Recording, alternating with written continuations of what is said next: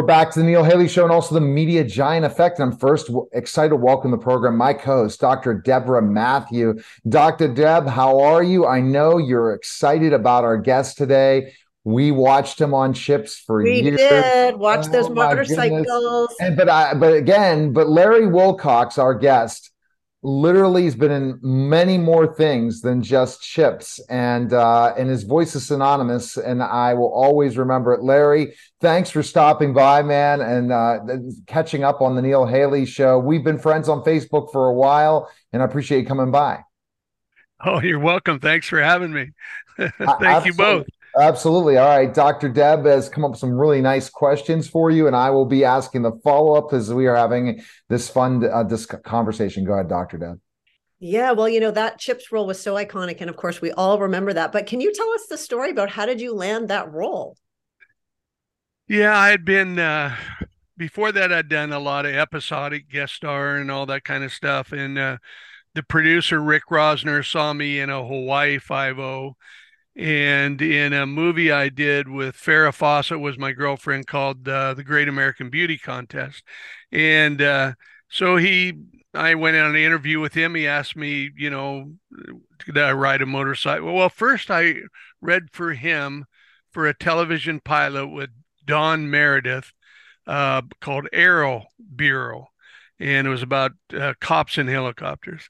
And uh, that didn't sell. We did it. We had a good time, Dandy Don and myself. And uh, then the next year, he said he wanted me to star in Chips and help him pick the other actor.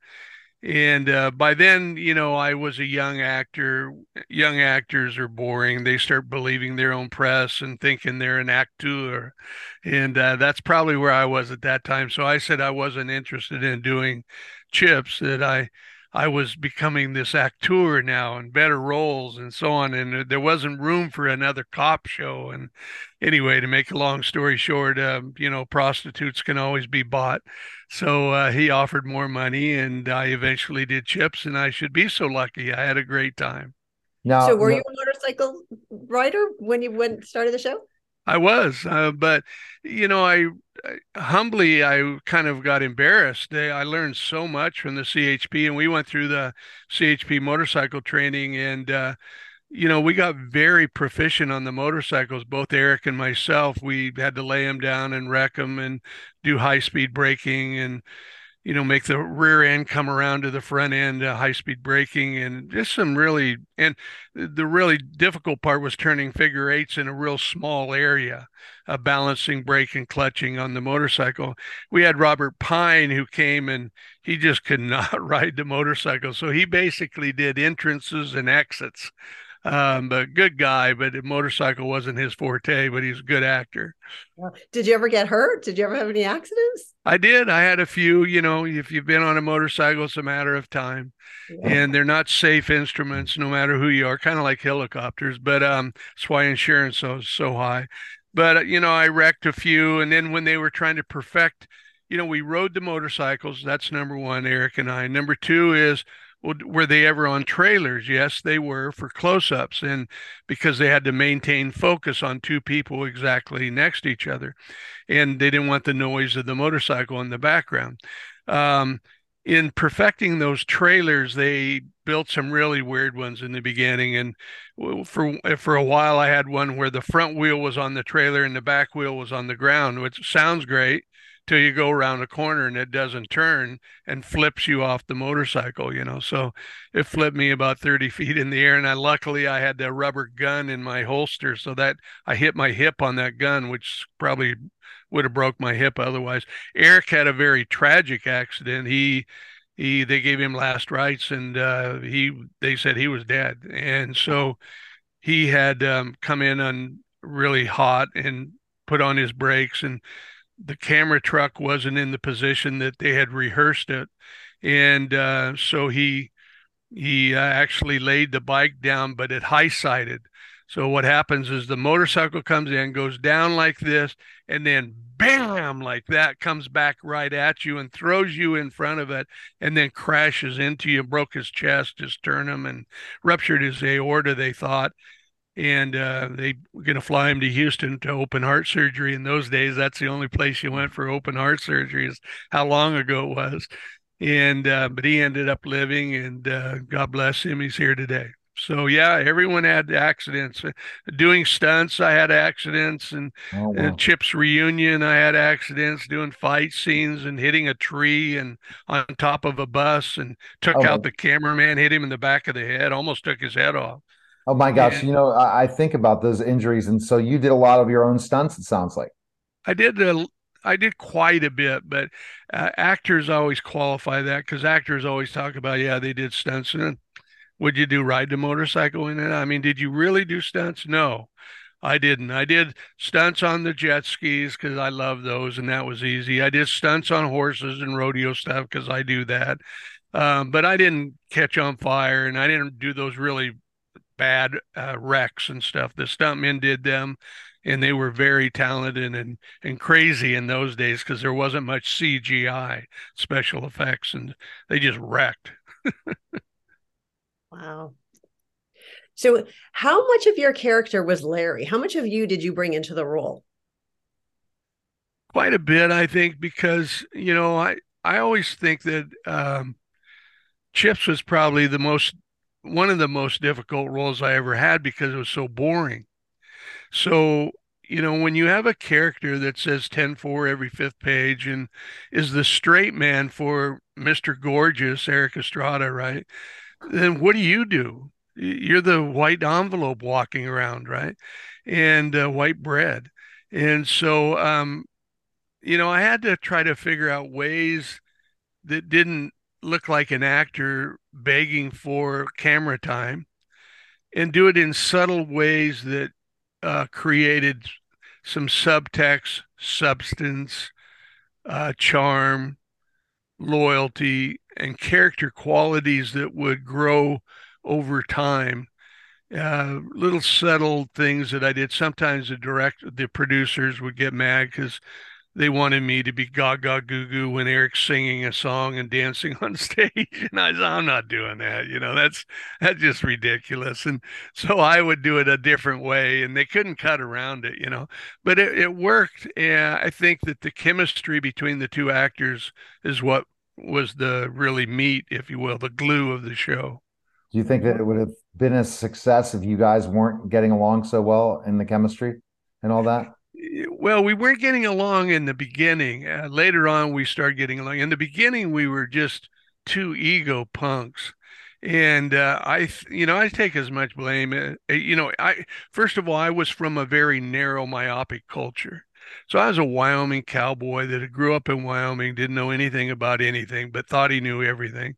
And uh, and I, now I'm exposed to a Puerto Rican who grew up in Harlem, who's bigger than life and is you know a Latin cha cha cha guy, and um, so at first I think I judged that and uh, unfairly, and then uh, you know pretty soon our relationship deteriorated.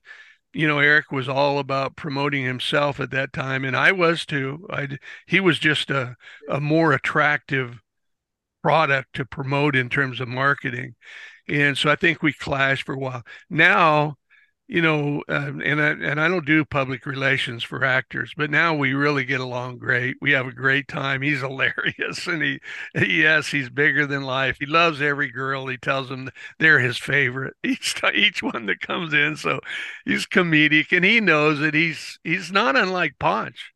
So we get along good now. So back then, to answer your question, I think we just worked hard on camera to make it look charming and chemistry was there.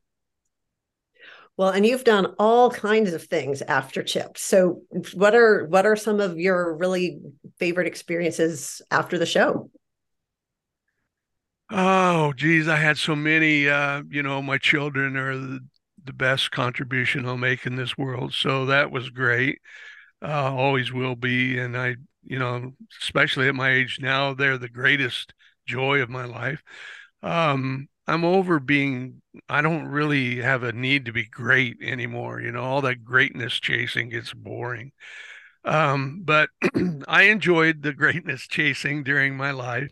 I enjoyed uh, different roles like Dirty Dozen was fun uh, with my friend, uh, the late Andrew McLaglen was a great director, and he'd use me in almost everything. He, Larry, uh, I'm going to get you in this next movie I'm doing. You're going to star in it with blah blah blah blah. And okay, great, Andy. And and, I, and then he would let me kind of write my characters, and you know, I had really fun and being all these different weirdos that I got to be. So that was fun.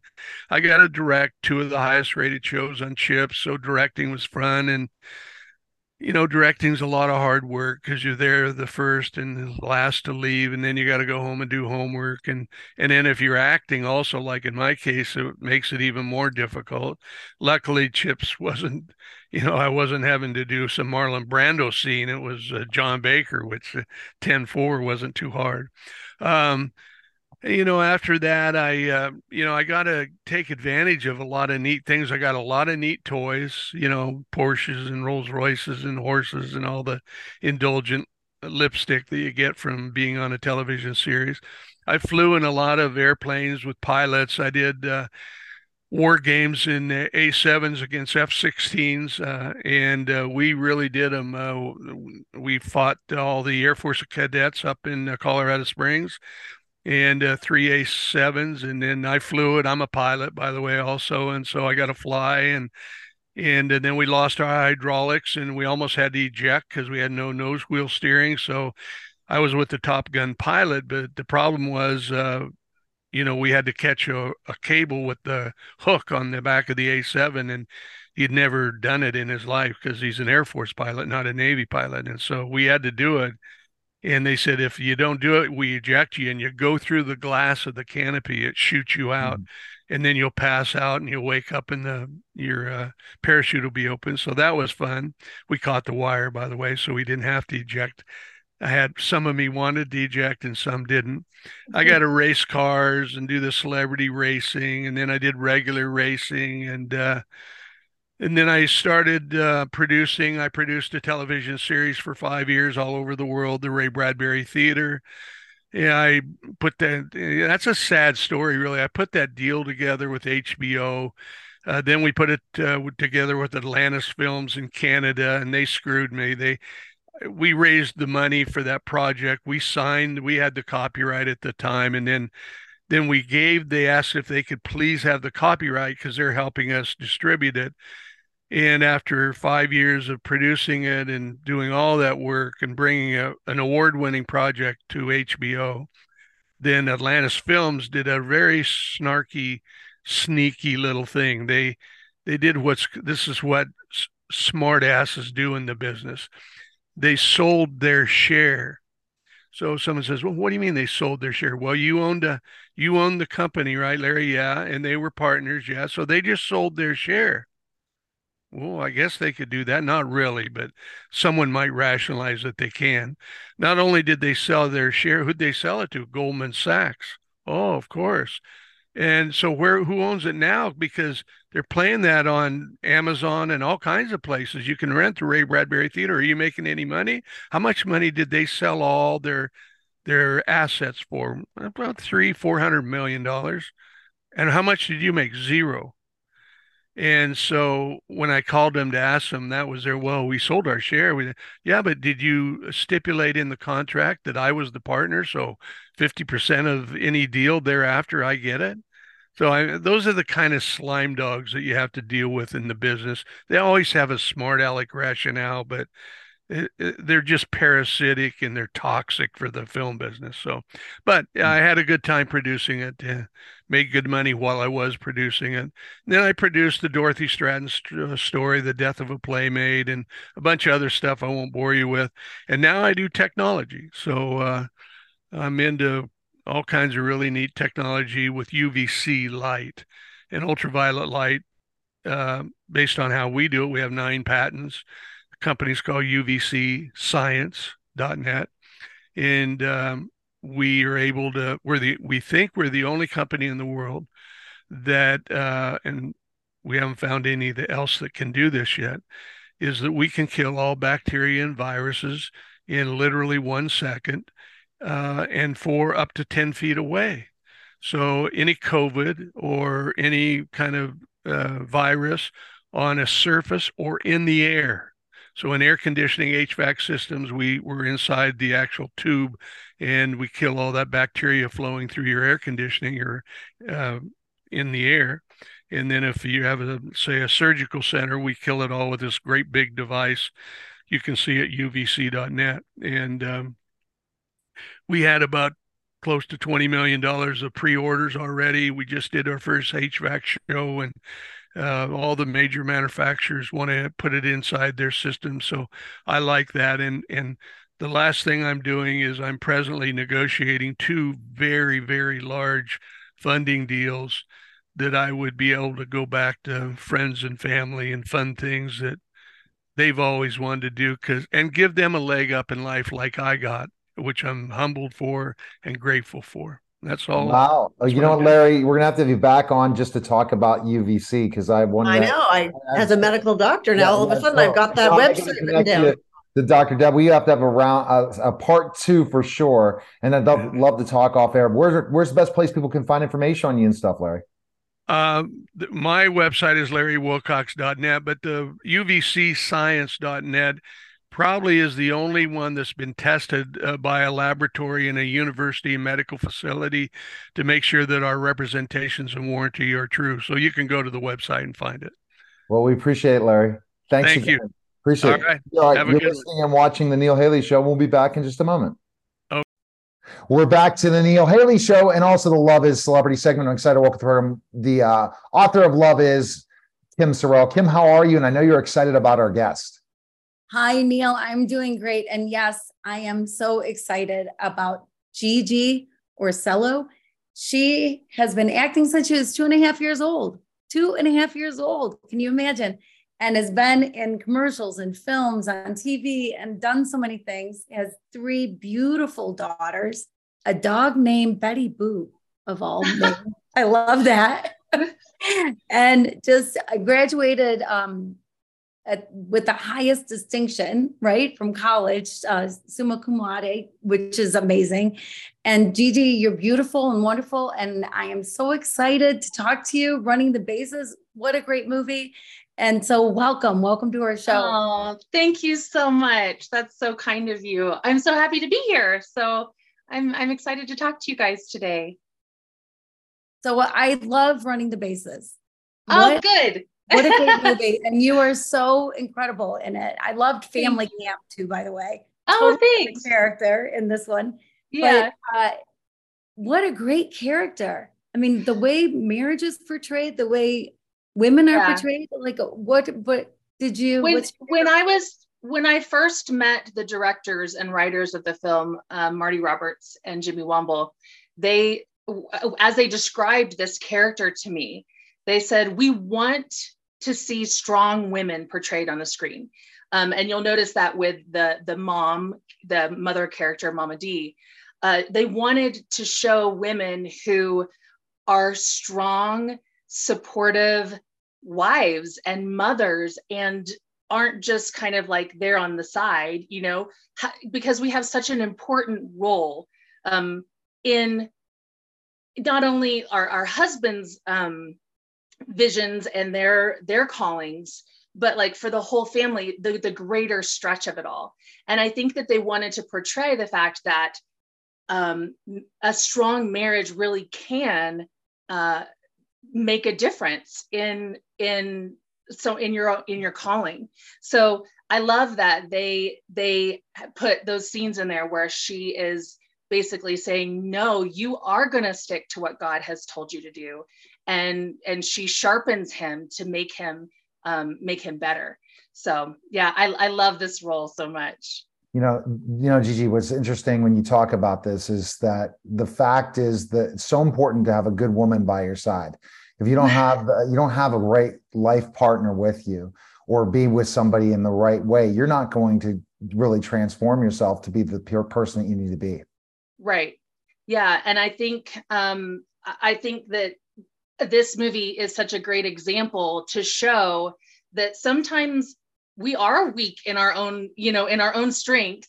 And we need people, wives, friends, community to say, I will stand there with you I will fight with you. I will help you, you know, hold you up when you're weak and and uh, of course with the Lord's help, but I do I just I love the the picture of uh, two is stronger than one and three is the most powerful, right? Three the, the right. three the three chord. Yeah, you know there's a scene that I think uh, was so good, but I, I wonder how many people really paid attention to it enough and that's when you decided to move to Texas. Oh, yeah. Because that was a big thing. Your son was the, the character is a junior, going to be a junior yes. in high school. I mean, that's hard for a kid. You know, you yeah. you you were where you grew up and all of that. And yet the way the scene played out was just beautiful. Thank you. Yeah. I think um, when her first reaction is, no way am I doing that. like you're, you're crazy. And then when he tells her that he feels that it's like that God has been speaking to him about this, the fact that she respects that, she respects the the fact that he has a stirring in his spirit to do something. Um, it just shows you the relationship they they have had, and the fact that they've been friends for so long, and then you know in in marriage for so long. The fact that they that she says if God is telling you, he's telling me, you know? So yeah, I love it. I love that scene. Absolutely. And what do you think you learned most from doing this film? Oh, what I learned most from doing this film. Well, I think uh, the thing that I have learned most is just that when one person stands up, it really can make a ginormous difference because the ripple effect um, can be so huge right? When one person says, This is what God's called me to do, you never know the impact that it's going to have. And I think that even just in the filmmaking, um, the directors came up against so many, um, so many issues to say, no, it's too much, Jesus. This is too strong of a message. There's too much prayer. There's too much this. Um, and even to get funding for it or to get distribution for it, but they just kept saying no this is what god has called us to do and we're going to do it and so it, it's it's a it's a fun like symbol of what they went through the actual film of saying no this is what god has called me to do and i'm going to do it. And then to see how it affects. One of my favorite scenes is um you know in the kitchen i say this whole town is watching you. They're watching you to see what you do. And he doesn't really think about that. He's like no i'm just doing this thing. And then my favorite scene is when he sits at that ball game and he sees the little boy start to run the bases and he realizes people are watching and i am making a difference and they are going why is he doing that why should i do it and then i just love that i love that little piece Oh my gosh, I love that little piece too. I cried. I cried yeah. most of the movie. It's uh it is a movie that you definitely want a box of Kleenex nearby. yeah. Yeah, it was so good. And um, I also love when uh, the turned around baseball cap. Oh, the, the, the younger you, but yeah. you know, like some of the scenes, the older you, I thought, gosh, you should have a baseball cap on now because you'd yeah. be turning it around. Right. You have to say, and just kind of hammering the points home, but uh, not just a wife, but also a mother. Yeah. And, you know, and mother. One of another wonderful scene that I really love is, um, you know, one of the kids in one of the players has a uh, has a mom who has died, um, and he's really struggling. And the fact that she gets to have a sweet impact on these kids as well, these kids in her community, because I remember when I was a kid, my mom did that for my neighborhood friends and my school friends and friends who were dealing with abuse at home or dealing with whatever they came to my mom because she was the safe place because she showed them kindness you know and so i loved in that scene i was thinking about how my mom did that for my friends so yeah i love that and and women really do have so much power for a community for our kids friends for you know just the whole community. So, yeah. It's such yeah, great stuff. Go, mm, go, Kim. Sorry. Yeah, I was just gonna say that's so true. And you know, the the one thing that I wanted was the home that everybody would come to, that all Yeah. friends would feel welcome. And that is what you portrayed in the movie, having the sleepover and grilling out and having the boys over. Because the relationship wasn't a typical, maybe, well, I don't know, is it was such a deep relationship coach with the kids Mhm. and it had such a bigger impact. His whole goal, your husband in the movie's whole goal, was so much more than teaching baseball. Yeah, yeah, for sure. And I and I think that teams and coaches have really loved to have loved to bring their their kids to this as as you know an entire either baseball team or football team or soccer team to say this is it is more about more than winning. It's about how we can strengthen each other, how we can be better people, better men, better players. Um, Yeah. So, yeah, there's so many different little Totally, messages. totally. I think sports brings such community. And Yes. the community, because there's the community of the players, the parents, everyone together, all together. And if it's the right message in sports and where it's it is competitive, but ultimately at the end of the day, it's about friendships and relationships and learning how Yes. to lose, learning how to uh, get along with others. Sports really, people who play sports really can get that angle. And it's good that this yes. involve baseball to put that out there because it's showing hey if we're not doing these things we're not doing the right thing running our baseball organization or doing different things if you're not having the results like the story t- tells Right. Yeah. There sports really it, team sports has so many life lessons and especially like the coach I, I I have so much admiration for coaches that you know they are they don't usually make a ton of money and they really a lot of them do do it for um, the love of of teaching kids how to be you know better adults Yeah, so true. So true. I coached for years and oh yeah yeah. And, and you know, it's a funny thing with God. It's like you think you're giving, but you can never be outgiven, right? With the things that you do, you can just never be outgiven. So, as a mom yourself, with your three beautiful, beautiful daughters, oh thank you uh, what what did you see uh, with the movie? Was there any mom thing that came out that that you use at home or that's part of you? Sorry you you cut out just a tiny bit can you re- repeat what you said Yeah. So is there a mom thing, you know, something as a mom that that you use in the movie that you bring home or that you use at home that you brought to the movie? Oh my goodness. I think motherhood has changed my acting so much just because I can. It, it- motherhood is the well of emotion, you know, it's like you can feel frustration and you can feel anxiety and fear and you can feel love and you can feel all these deep emotions that it's brought out in me to be able to bring to screen. I have seen like such a difference in in what I'm able to bring emotionally since being a mom um but yeah i i think um i love to bring my girls to set i love for them to get to see what mom does when she's gone and to see that it's it is more than just going and you know being in a scene and doing it it is a community even on a film set. And um and it's so fun because you know on these faith-based productions there are a lot of believers but there are also plenty of crew that are not. And i always love to get to set and go god who who am i here for?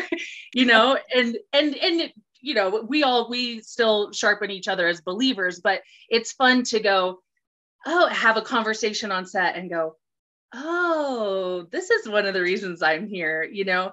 And so kind of getting to have them experience that and and Absolutely. them to go oh mom is mom is on a mission too you know? She's not just um you know going to be a movie star you know? So gigi where's the best place people can watch the film right now? Where's the best place? Yeah. Um, well, if you go to runningthebasesmovie.com, you can see uh, where it's playing right now, where it's streaming. Um, the DVD will be out soon, so you can go and pre-order it. There's a bunch of different places you can pre-order it. I know you can do that on Amazon because I did. I went and bought my pre-order. So, yeah, runningthebasesmovie.com. we appreciate it thank you again Yeah, thanks, guys. Okay, you. are listening and watching the Neil Haley Show, and we'll be back in just a moment. We're back to the Neil Haley Show and also the Media Giant Effect. And I'm, excited to have on the show my co celebrity author, Paul Hollis, author of the Hollow Man series. Paul, how are you? And I know you're excited about our guest today. I'm great, and I'm looking forward to, to all your guests today, and especially S- Samantha. Absolutely. I'm excited. So I'm excited to welcome her actor Samantha Simone. And she's going to talk about, uh, I just find this really a great story, a Townhouse Confidential. Samantha, how are you? But we're going to kind of break down first your career as an actor and stuff like that, and then get into Townhouse Confidential because we're going to be highlighting this on the Neil Haley Show with four interviews because I just find it fascinating because I have a I have friends that are in New York. I've visited New York, and wow, it's so cool to highlight New York City, right? And especially the places and the cool places to go. Absolutely, yeah. Townhouse is it takes us through the historic West Village, and growing up as a New Yorker and New York adjacent, it was really cool to be able to film in such like iconic places like Magnolia Bakery and um, Joe's Coffee, John's Pizza, you know, all those fun places. So all right, let's talk about how did you always want to be an actor? Is that something, or was that something growing up you always wanted to do? Good question. I feel like I was a normal kid until I was like eight, where I was like, I'm going to be the president, an astronaut, a firefighter, and I don't know, solve cancer. I like I wanted to do it all. And then uh, I wanted to be a rockette when I was little, like dancer. Oh, was okay my original thing. Um, I took an acting class when I was 10 and then booked my first TV job shortly after that and kind of fell in love with the process on set. Uh, so I'd say it like became a realization for me around 10 years old. And Paul, would you say the same thing? When did you you always wanted to be an author? Just later you wrote the books, right, of your story? Um, yeah, uh, life got in the way, um, but certainly, yeah, always wanted to write books. Yeah. Oh, his story's amazing. We'll get to it, Samantha, for sure. Now, Samantha, what was the first gig you booked for TV? Yeah. My first, uh, when I was a kid, it was on the uh, it was on the BBC network. It was a kids cooking show called Planet Cook. Oh. Um, but my role that I'm probably most known for is on CBS Blue Bloods. I play uh, the TARU tech named McKenna on seasons eight and nine. Oh wow, okay.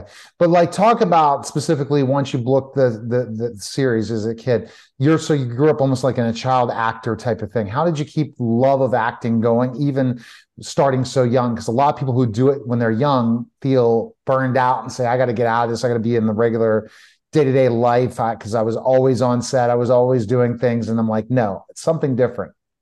Totally. Yeah. I thank my parents a lot for that. They really it, it always had to come from me. If i didn't wasn't having fun and if i didn't love it they told me i could stop at any time. Like nothing ever came from them. It was all self-generated. Um and my grandfather was a musician so i loved like being in the arts and being around it forever. Um i also thought it was really cool that i got to leave school. So like that was great. I was like bye guys. All right. Cool. Cool. So um talk about specifically after that did you take time off from acting when you were a child actor or did you kind of say oh, you just kept working through that Good process question. yeah i um when we moved so we lived in the uk for four years when we moved back here my parents were like go to school you can keep auditioning and like do you know that kind of thing so i did like a couple investigation discovery shows and uh, majored in acting and elementary education in my undergrad then got my master's degree in acting from columbia uh, right after. So I've always kind of been still auditioning and still uh, working, but I do have. I teach as much as I perform. Uh, now I teach acting, so it's very much like aligned with everything. But um, yeah, I've I never really stopped. I just kind of pivoted a little bit out of the. My parents were like, "You are not going to be a Disney Channel star. It's not your future." Paul, a question to ask, especially if you ever wanted to act, Paul. You got an acting teacher here. What acting question do you have for her? Oh my gosh. Um, yeah. Tell me how to act with when there's another person in the room. yeah. I, I, I mean, have trouble with that. I always, I'm a big believer in just like dropping into your breath, taking a deep breath, centering yourself, and knowing you feel like it's all about confidence, right? Like no matter what these characters are going through, is just owning who you are at any given moment. So it's just like, here I am. Unapologetically listening and responding, breathing together, all that fun stuff. Yeah. You know, That's so that's a, that's great advice. Exactly. And Paul is is is again his story is amazing. But let's just jump when I want to talk to you about Samantha. We're going to go into some acting questions and we'll get right into the film. I oh my goodness. I, want I ended up one time auditioning and then I stopped because I don't like memorizing lines, okay? I'm a former professional wrestler. I don't know if you checked out my background Samantha. I'm Yeah. a former pro wrestler. The Rock wore my knee pads.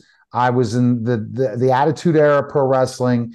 I can act very well. I can do it really well. You asked me to go and do improv, I can do it. But when it comes to memorizing lines, and I've said this on my podcast before, it's not easy. And how do you do it in a way that doesn't seem so robotic in phase? Because you're creating a character that really isn't your character. Some of it could be you, but not all of it. Totally. Yeah. I have a different approach per tech, like the different texts. I find TV film and like literary things to be easier to do while I'm doing something physical. So I'll like go to the gym, put it on the treadmill, and just like walk and learn my lines that way. Um, so that your body is doing something else while your brain is memorizing Uh-huh. these lines. Um, Shakespeare, I have to just sit and go word by word because if you mess up one word, you mess up the entire rhythm. So like that is a little bit more precise. Um, but I find keeping my body engaged while learning the lines is really helpful. Um, I feel like I'm the traditional like walk around New York like a crazy person and talk to myself while I'm learning lines, and people look at you like, "What is she doing?" But it it really helps me to just like physicalize it to make it more natural and less robotic. I found, excuse me, I found when you're talking to yourself, it's always good to have your cell phone in your hand, so that way people think you're on the phone. Yeah, I love that. It's like right. Yeah, and memorization is something that used to be a, a skill that we were taught in school. Paul could talk about that, and I could too, as well. I constantly had to memorize stuff, so I probably would understand that. I think that I am such an actor and or wannabe actor because of pro wrestling that we never had lines and scripts. Vince McMahon changed a lot of that with the WWE later years later, where no one can go off cuff anymore. They use they have writers who tell them exactly what they need to say in their promos. When we were around back in that day, and if you watch the show Young Rock on NBC, you'd understand a lot of it. It's a lot more of the creative end of things when we were doing promos. They'd say, okay, you're doing a promo, they're in this town, this time, go ahead, shoot it for television, go and live whatever character you were living. Well, I didn't even like that. And I created a character for myself later where I just go off the cuff and talk. And I guess that's why I'm a talk show host, right? I guess that's why I like to do what I do because I come up with questions off the top of my head. I don't need to uh, do anything, and I didn't. I don't like a script. Even when people send me stuff and say, "Okay, read this opener," I'm like, "No, I want to just talk the way I want to talk." It's like, are you, are you kidding me? Are there are there actors out there that could do that? So let's just say I'm not a kind of script guy, but I'm really into specifically character acting or improv or different things. Is there opportunities for me in, in to be an actor that way or not? Absolutely. Yeah. I think there in New York, there's such a healthy improv and stand up comedy world. And a lot of those folks do get brought into acting because a casting person will come see whatever shows at UCB or at the Magnet or, you know, like the big ones. Um, and they'll be like, hey, come do my, sh- you know, come audition for this, get cast in this. Um, I find that once you're on set, there's a lot of play um, that does happen with the text and with the characters. So knowing who the character is really, really deep down, like doing all that backstory work and all that fun stuff gives you the opportunity to play in the room. Um, and a lot of the times directors will see that and they'll be like, okay, that line sounds weird. Why? And it's like, because I wouldn't say it this, you know? so it's like, and not me, the character just wouldn't say this. Um, and then we play around to find a way to to make it sound more natural and have, have more fun. You know, and that's the, the interesting part of all this is when whoever wrote this, like Paul's a writer, he one point his book will someday be a a, a screenplay and a movie or or TV series, and his story is amazing because the books that he he he's like Jack Ryan, but get this, he this is what's so cool about him. He lived it. He did all those things.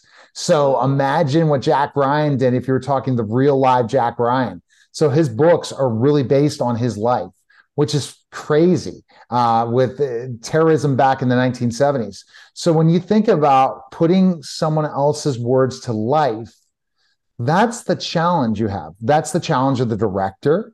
That's the challenge of everyone to say, this doesn't sound like the character because I'm really living and breathing it. So the character you played as a lead, you had to put so much time and effort and explain that and tell us that character and that character development. I do a lot of my interviews where when I have one-on-ones, I don't want to tell the story. I want to tell more of that development as that character, how you develop that character. So tell me how you developed it. Yeah. Um, so Liz, uh, Liz Perry is the name of the character I play in Townhouse Confidential. Um, she is very much like the Elizabeth Bennet in Pride and Prejudice, um, but she also has a lot of a lot of my work um, came from the fact that she's a baker and she also loves like architecture. She is a true New York fan, like loves the city she lives in. Um, and she's got yeah, her and her sisters bicker and have their sisterly moments, but they lost their parents and they now have this house that's falling apart. But she still loves her sisters. Um, so being an older sister myself to a younger sister who is a baker professionally, um, I did a lot of character development with my sister of like, okay, so tell me why, like what makes you tick? Because I feel like bakers are more specific and more perfectionists than chefs because like you can fix something along the way, like if you're cooking, but baking you can't because it just comes out wrong and then you have to start all over. Um, so that was really interesting. And then being a native New Yorker myself, I just took a, you know, I walked around the West Village a lot to be like, okay, what do these people do? Like, who are these people? Because as a kid, I'd always walk around the West Village and be like, yeah, they're all rich. Like, that's just what it is. They're just wealthy people. But that's not true. Those are like real humans who own these these townhouses that have the same issues that my Brooklyn apartment does. Yeah. Hold on one sec. Okay. All right, so let's go back, Paul. Paul, Paul thoughts about you and your experiences in New York. Um, mostly, mostly mine were were business related. So I I was not. Uh, so I was always in Manhattan or or LaGuardia. right. So okay, so but you did what? What were your favorite places to go in Manhattan, Paul? Well, um, you know, I anything in Times Square. I just I love to be in that atmosphere of, of just around Times Square and and just to to understand and and and relate to people there that are that are native New Yorkers and and uh, that have lived there a long time. And and, and it's like you see the you see the city different than than than talking to another tourist yeah. So. exactly. And that's why i'm learning more and more of how i need to explore new york now than when i was just a tourist. And that so give that final thing of watching this film and seeing a lot of the movies and tv shows that really do a great new york thing to teach that stop being a tourist of New York? What would you say from this film will teach you the really understand a little more of New York than the, what tourists think of it? Yeah, well, I mean, kind of going back to little little kid Sam who like walked through the West Village and was like, "Rich people live in these homes." Liz has a great little monologue that says like, "This townhouse is falling apart," and all of that, and it's like, don't judge New York by its cover. I think is a big big lesson to take away from Townhouse Confidential. And then also just like these iconic places that are are known for their appearances in TV shows like Magnolia Bakeries and Sex and the City and things like that. It's like yes, but it is a living, breathing bakery. Like it is not just it is not just this bakery that exists. Oh, I've heard I've heard Magnolia Bakery's name a thousand times lately. oh my goodness. I can't wait to go. All right, where can people check out the film? I know it's already available on VOD, right? It went in theater release already. Where can people go? Yes, uh, if you're interested in checking it out, I would head over to Apple TV, Amazon Prime. Um, we're on Vimeo, Google Play, iTunes, pretty much anywhere you can rent them. And if you still have an archaic DVD player, we have DVDs. Someone was saying they're going to send me a Blu-ray of this film, and I'm like, okay. I don't have a Blu-ray player. And what's the exactly. 4D? The 4D, all I know is streaming. That's what I do is stream. Come on. Well, why, why do I want a bunch of things to take up space now? You know, it's like, where can we follow you on social media? Where's best place? Social media, I have a Facebook and an Instagram. Uh, my Instagram is Sammy S A M I Sims S I M S 21. Um, you'll get all the dog content you could ever want. My dog is adorable. Um, and then Facebook is Sam Simone. I also have a website. It's SamanthaNicoleSimone.com. We appreciate it. Thanks again. Thanks again. All right, you're listening and watching the Neil Haley Show. We'll be back in just a moment. We're back to Neil Haley Show and also the Media Giant Effect, and you know, and also shout out to BPTV Channel Seven in Pittsburgh because this will be airing there as well. And I first want to welcome my co-host, Dr. Ted Grellner. Dr. Ted, how are you, man? What's going on? Hey, doing great, Neil. I'm looking forward to speaking to this guest. What an interesting guest you have today. Oh yes, Kenny Stockard. Uh, you know, wow, I'm just impressed by it. Pittsburgh musician. I mean, that made it, and that's in so many ways worked with so many amazing artists. And he's going to tell us the whole story. Kenny, thanks for stopping by. And Kenny, how did it start for you? Tell us the story. Did you always want to be a musician? Is that something when growing up you wanted to do? Yeah, well, thanks for having me. Um, I I have always been a musician. Yeah, my family uh, they're all musicians, and so I kind of just grew up into this uh, family family business, so to speak. And so I've always been in the game. But uh, then I started singing at church as like a really young kid, around five or six, I want to say. And so I've been singing ever since then. And and in that singing process, did you know you had a gift? I knew I could sing, but I didn't know I had a gift because everybody in my family sings. So I didn't I didn't recognize it as a gift. I just thought it was something that everybody could do even outside of my family. And so it wasn't until I started school that I realized um, that not everybody could do it. And that's when I started to realize it was a gift. Okay, go ahead, uh, Dr. Ted, your first question.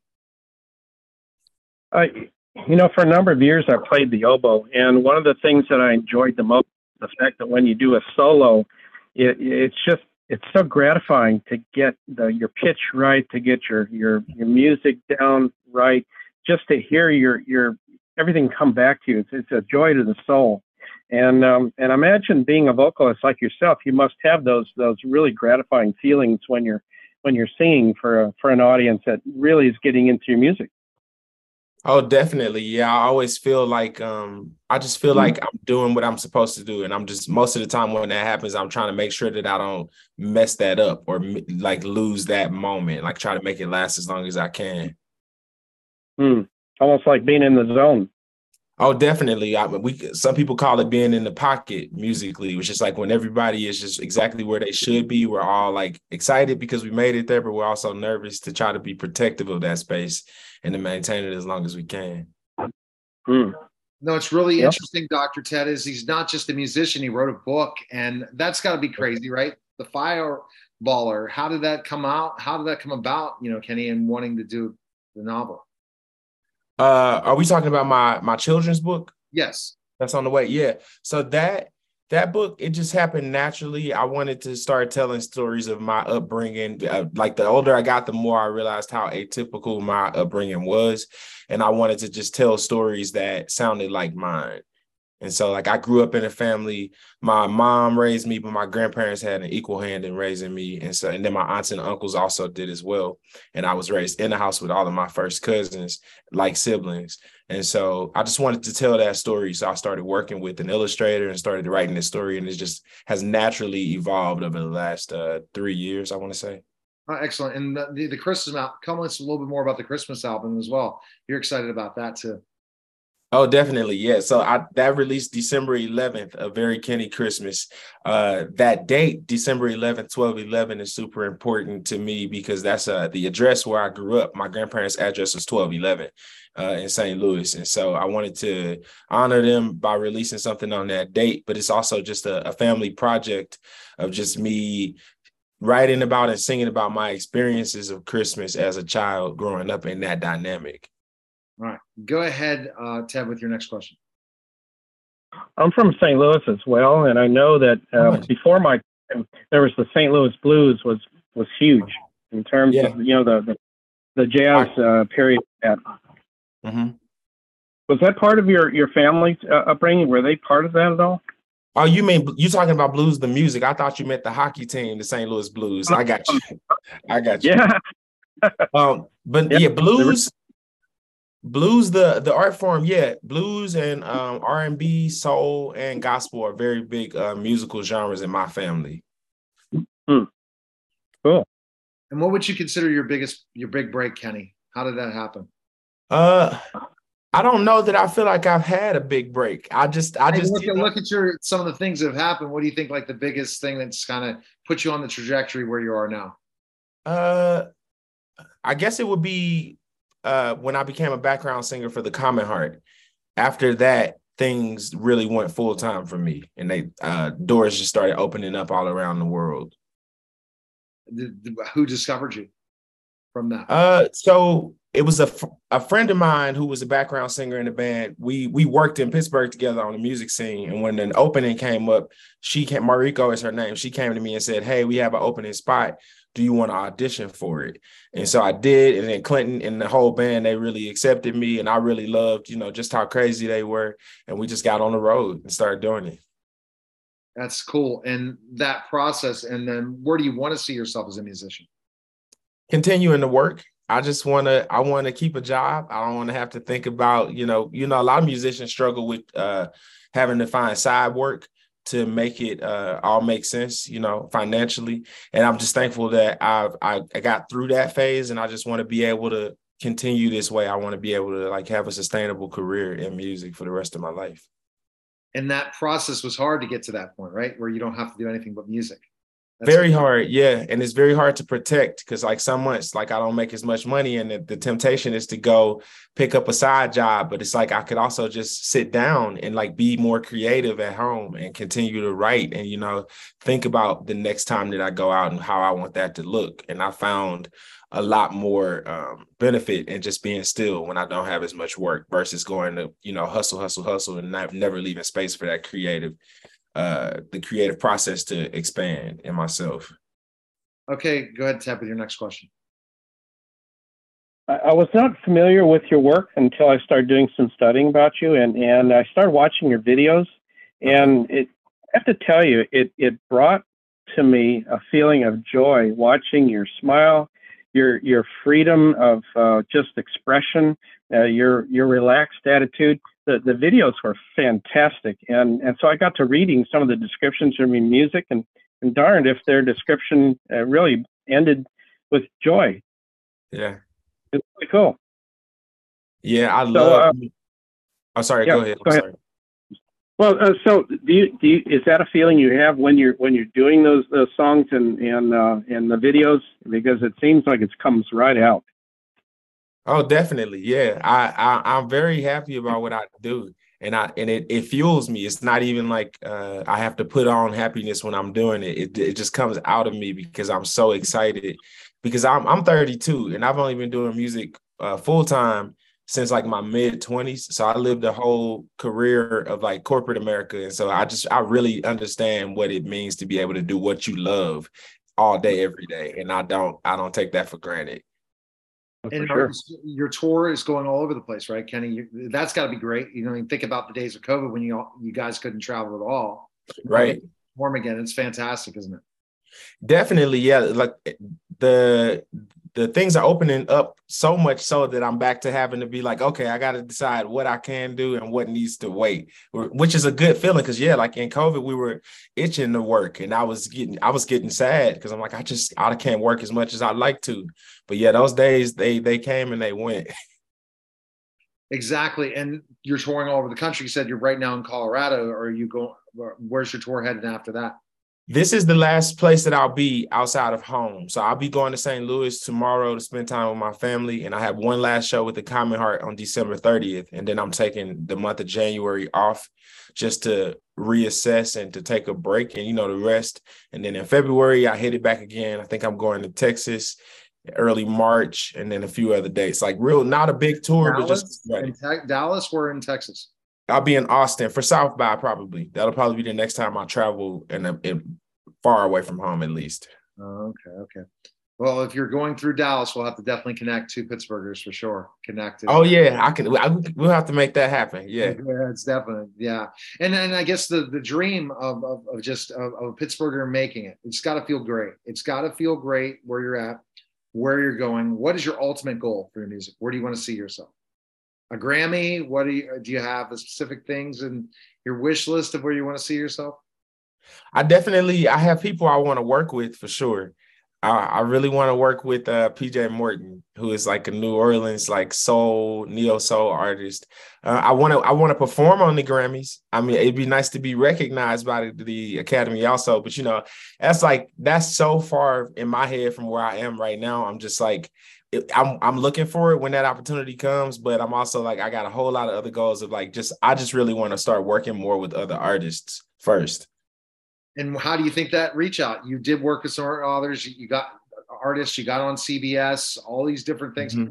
What do you? Is it your hustle, or you have a great team to hustle for you? Oh, it's an incredible team. It is not all me. I mean, I reached the limit of what I could do a couple years ago. And so I got people like Sammy, my publicist, and my management, Keystone Artists Connect, and then like TSG photography that does like all of my videos and photos and things and and, and many other people like you know uh, everybody that works around the music business outside of the people on stage. So many people are on this team and helping me. So what do you want to tell your fans in pittsburgh? I mean you have fans all over the world but what about when you want to tell people in pittsburgh that are watching this especially on television and youtube and all that stuff? Hey what's up pittsburgh? We up. That's all i want to say. Like yeah it's, it's good. It's good to you know, be able to claim that place because I, I learned a lot and I grew a lot as a Pittsburgh musician. And that's like we all celebrate when somebody, you know, makes it to the next step. So hey, just keep I say to every other musician, just keep on the lookout because you're you coming up next. And your thoughts about again the loss of Franco Harris. That's tough. I'm, yeah. I, I was shocked. I have a picture with him from when the uh, when Mr. Rogers movie was there. I was on the red carpet with them and took a picture with them. I thought I was going to get an interview with them. I've interviewed many celebrities, and I couldn't believe after seeing all this stuff. The next day, people posting Franco passed. Man. Yeah, that was that's yeah. It's been really sad for the city. Just uh, seeing so much, you know, so many people sharing photos on my timeline. And even when I went to the airport, they had a very nice dedication of Franco Harris at the Pittsburgh airport in front of where the Christmas tree normally is, where they had a, a live statue of him in his uh, uniform and in, in, all of the I gear. always remember that. Yeah. Yeah. And I, it was beautiful, but it was like nice because they they put it out prominently now. So now it's as soon as you come off the train and go up the steps, it's right there, really big yeah. in the front. When I fly, I see that I'm like, man, and, and again, and not, not thinking about that. I have a picture with LC Greenwood. I don't know because you're a little bit younger than I am on 70s Steelers, and and and that LC was almost as tall as me, and wow. Z passed too. So you know, it's just like we're losing yeah. all of the great Steeler greats from the beginning. So this is it. There's going to be magic, right? Somehow the Steelers will make the playoffs and go. Let's hope. You never know. You never know. I don't. Franco can do it. You know what I mean? Yeah. You don't give up hope for sure. You don't give up hope. All right, Kenny. Best place people can find you. Where can they go? Uh, my website, kennystockard.com. Everything, all of my other links are all connected to that. My music and my social profiles. And Ted, you're a fan now of Kenny's, right? You're going to be checking out his music now, right? After getting familiar with him. Yep, absolutely. I, I can't wait to, to listen to some more. All right. We appreciate, appreciate, it, Kenny. Thank you, Ted. All right, guys, you're listening and watching the Neil Haley Show, and we'll be back. Just a- it turns out that really any kind of exercise is good. You don't have to exercise an hour every single day to get some heart health benefits, and it doesn't have to be cardio. Resistance exercise, where we're we're using weights and building muscle, is really healthy too. Our heart is a muscle, um, so any kind of exercise is better than no exercise. So lace up your sneakers and get out there because exercise is good for your heart. Another thing that's actually really important for our heart is what you're eating. And there's been mixed messages that have been super confusing over what is heart healthy and what is not heart healthy. Because, you know, you watch some of these TV shows, you know, the doctors and some of these other health shows. And on Monday, there's going to be a guest that says that you should be vegetarian. And then on Tuesday, there's a guest who says, no, eggs are good for you. And then on Wednesday, it's something different. And it's so confusing. But the one thing that everybody agrees on is that sugar is not good for us, and sugar is not good for our heart health. We focused a lot on fat, but we probably should be focusing more on cutting back on our sugar and the processed starchy carbohydrates. You know, the white stuff, the white bread, the white rice, white potatoes, um, doing those in moderation. And the story with fat is a little bit more complicated because it's not that fat is bad for us. The reality is there are some fats that are